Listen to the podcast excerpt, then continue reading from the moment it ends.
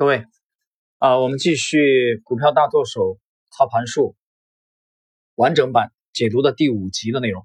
那么从第五集呢，我们正式进入了本书的第二章啊。我们来看一下第二章的内容，题目是何时入场才是好时机。股票就像人，也有自己的品格和个性。有的股票悬绷得紧紧的。个性极紧张，动作呈跳跃状；还有的股票则性格豪爽，动作直来直去，合乎逻辑。总有一天你会了解并尊重各种证券的个性，在各自不同的条件下，他们的动作都是可以预测的。市场从不停止变化，有时候他们非常呆滞，但并不是在哪个价位睡大觉，他们总是稍稍上升或下降。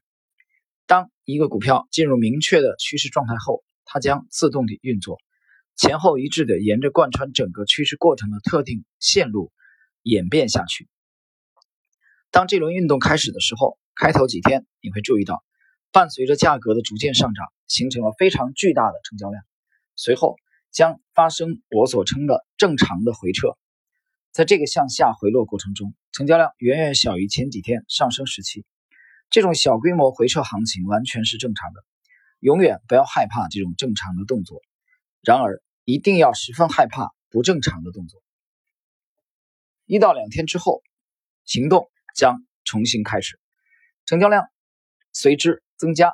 如果这是一个真实的动作，那么在短时期内，市场就会收复那个自然的正常的回撤过程中丢失的地盘。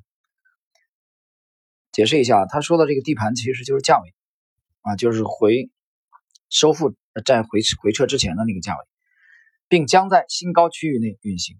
这个过程应当在几天之内一直维持着强劲的上升势头，其中仅仅含有小规模的日内回调。或迟或早，它将到达某一点，又该形成另一轮正常的向下回撤了。当这个正常回撤发生时，它应当和第一次回撤落在同一组直线上。啊，这个要解释一下啊，它文中的解的解释的这个啊，它讲的原文是同一组直线。这个直线其实啊，我们一般的把它理解为是趋势线。当处于明确的趋势状态时，任何股票都会按照此类自然的方式演变。在这轮运动的第一部分。从前期高点到下一个高点之间的差距并不是很大，但是你将注意到，随着时间的推移，它将向上拓展大得多的空间高度。那么之前的这两段啊，首先我们来看这个，从第一段啊，股票就像人有各自的个性啊，包括市场从不停止变化，那么整个趋势过程的按特定线路演变。其实利弗莫尔想讲的意思是，呃，股价。是啊，以趋势的形式啊，在运动，在波动啊，这一点其实和三大公理呃暗合了三大公理。大家去读读一下三大公理和道氏理论。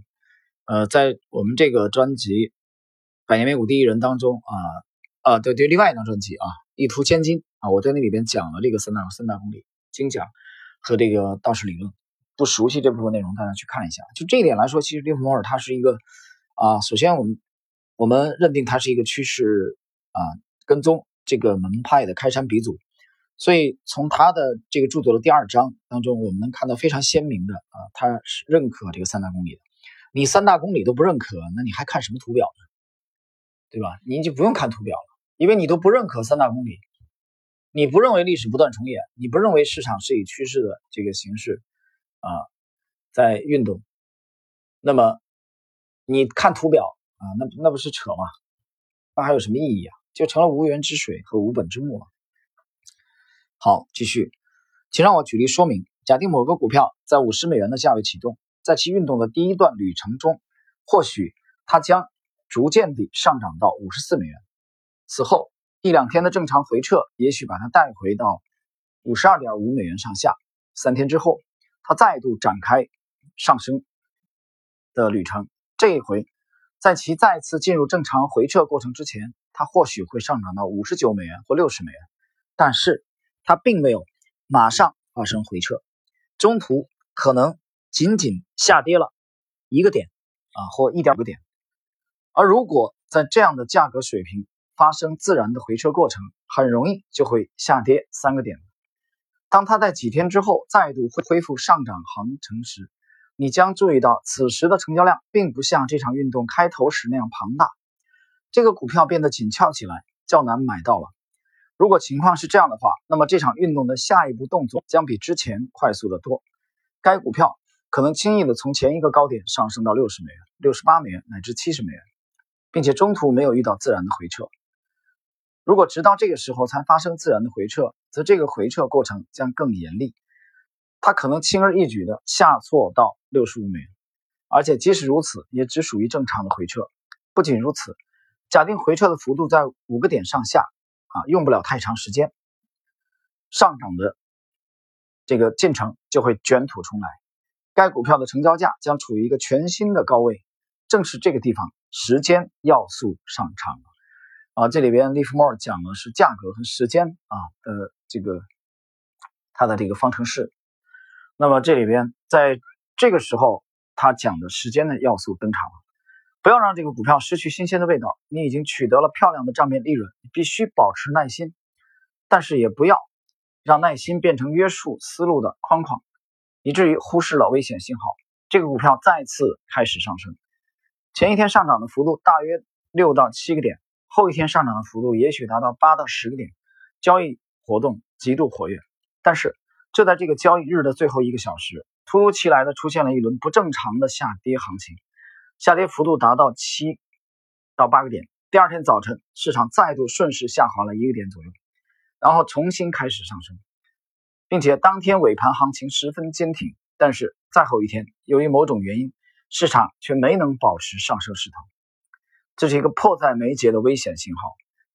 在这轮市场运动的发展过程中，在此之前仅仅发生过一些自然的和正常的回撤过程，此时此刻却突然形成了不正常的向下回撤。这里所说的不正常，指的是在同一天之内，市场起先向上形成了新的极端价位，随后向下回落了六点乃至更多。这样的事情之前从未出现过，而从股票市场本身来看，一旦发生了不正常的变故，就是市场在向你闪动危险信号，绝对不可忽视这样的危险信号。呃，那么我们这个读到这里的话啊，我用近期的一个案例来说明一下啊这一点。那么 l i v e More 其实之前的这一讲的意思就是。那么你在操作，当然它这种操作其实主要是立足于中短线啊。我们从这个文中的意思来推测，呃，这里边的时候就是他其实非常看重于股票的这种啊强势啊，去追逐这个强势的这个股票。那么在追逐强势股票并观察跟踪这个强势股票的过程中，他提醒这个后辈啊后来的这些交易者们，提醒后人注意，那么也就是要。警惕这个股票的强度有没有可能会逆转啊？也就是它指的不正常，不正常。那么这种不正常呢，其实它可能会有迫在眉睫的这种危险信号啊。我举一个就现在的实盘的案例，就在啊这个月十月份啊，确切的说是这个国庆长假之后啊，我们在大医药的这个啊这个方向啊这一点，其实这个关于强势的这个方向的啊。这个追逐包括四季度我们最看好的，这个我在我的知识星球啊，名字叫点财经当中啊，已经明确出来了。那么我们实盘也是这么干的。那么这其中呢啊，有一只我举个例子，有一只医药类的个股啊，有一只医药类的个股，我们在国庆之后啊有这个介入。国庆之后，那么介入之后呢啊，迅速的，嗯，应该是在第我们买入的第三天啊，就是今天，比如说今天买进。啊，明天小幅度整理一下，但是后天早盘就开始突破，啊，突破上涨，这个都是很流畅的啊，就是等于买进，啊，买进第二天小幅度整理，然后第三天早盘就开始突破了，啊，但是这个突破之后后出现了整理，在这个整理大概啊整理到三到四个交易日的前后的时候啊，我通过观察盘面发现。啊，这个股票出现了不正常的走势，就是它的这种走势啊，在盘中的表现没有跟随啊它所处行业的这个攻击的强度，也就是这个股票没有保持足够的强度啊，虽然它也没有出现大幅度的下跌，但是你要去比它最高的上影线啊，那那这个这个下跌的幅度波动啊，幅度到收盘其实并不是很大。这个时候我们账面的啊，我们账面的利润啊，大概还有这个四个点左右。啊，应该有四个点，百分之四左右。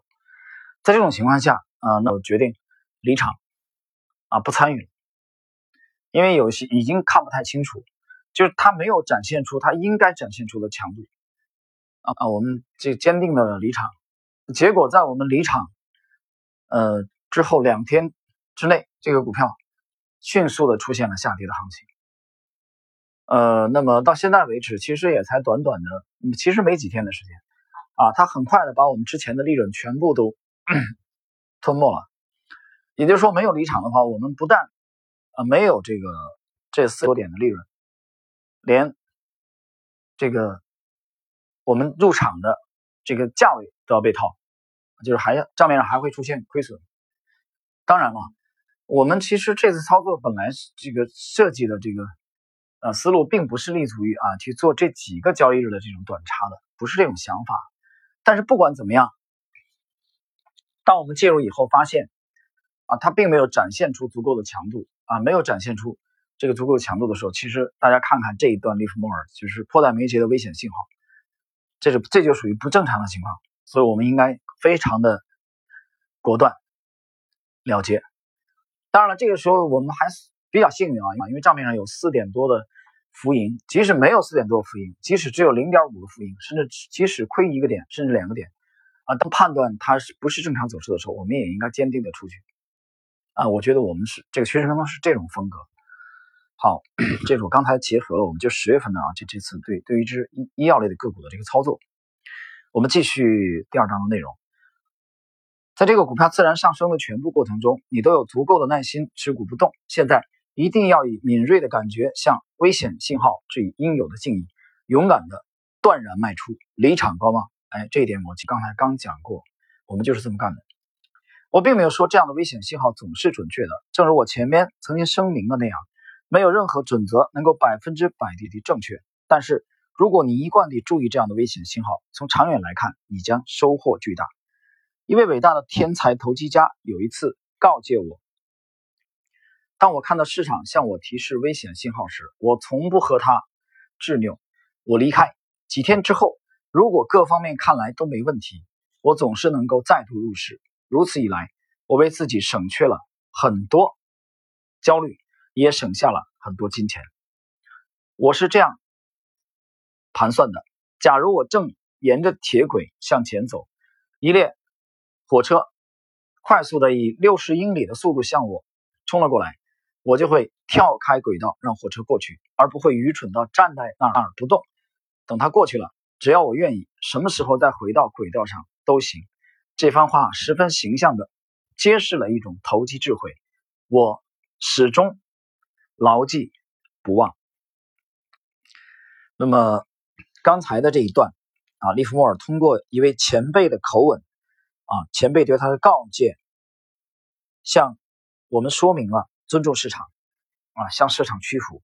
就当市场的走势不正常，你判断和你个人啊起初的，比如我们起初刚开始入场的时候，我们对这个标的其实是看好的，这个医药股。那不看好，废话，不看好就不会买嘛，很简单，对不对？但是虽然你看好啊，虽然你预计啊，它预估它会有一段呃可观的上升行情，但是当你这个持仓介入以后，它并没有。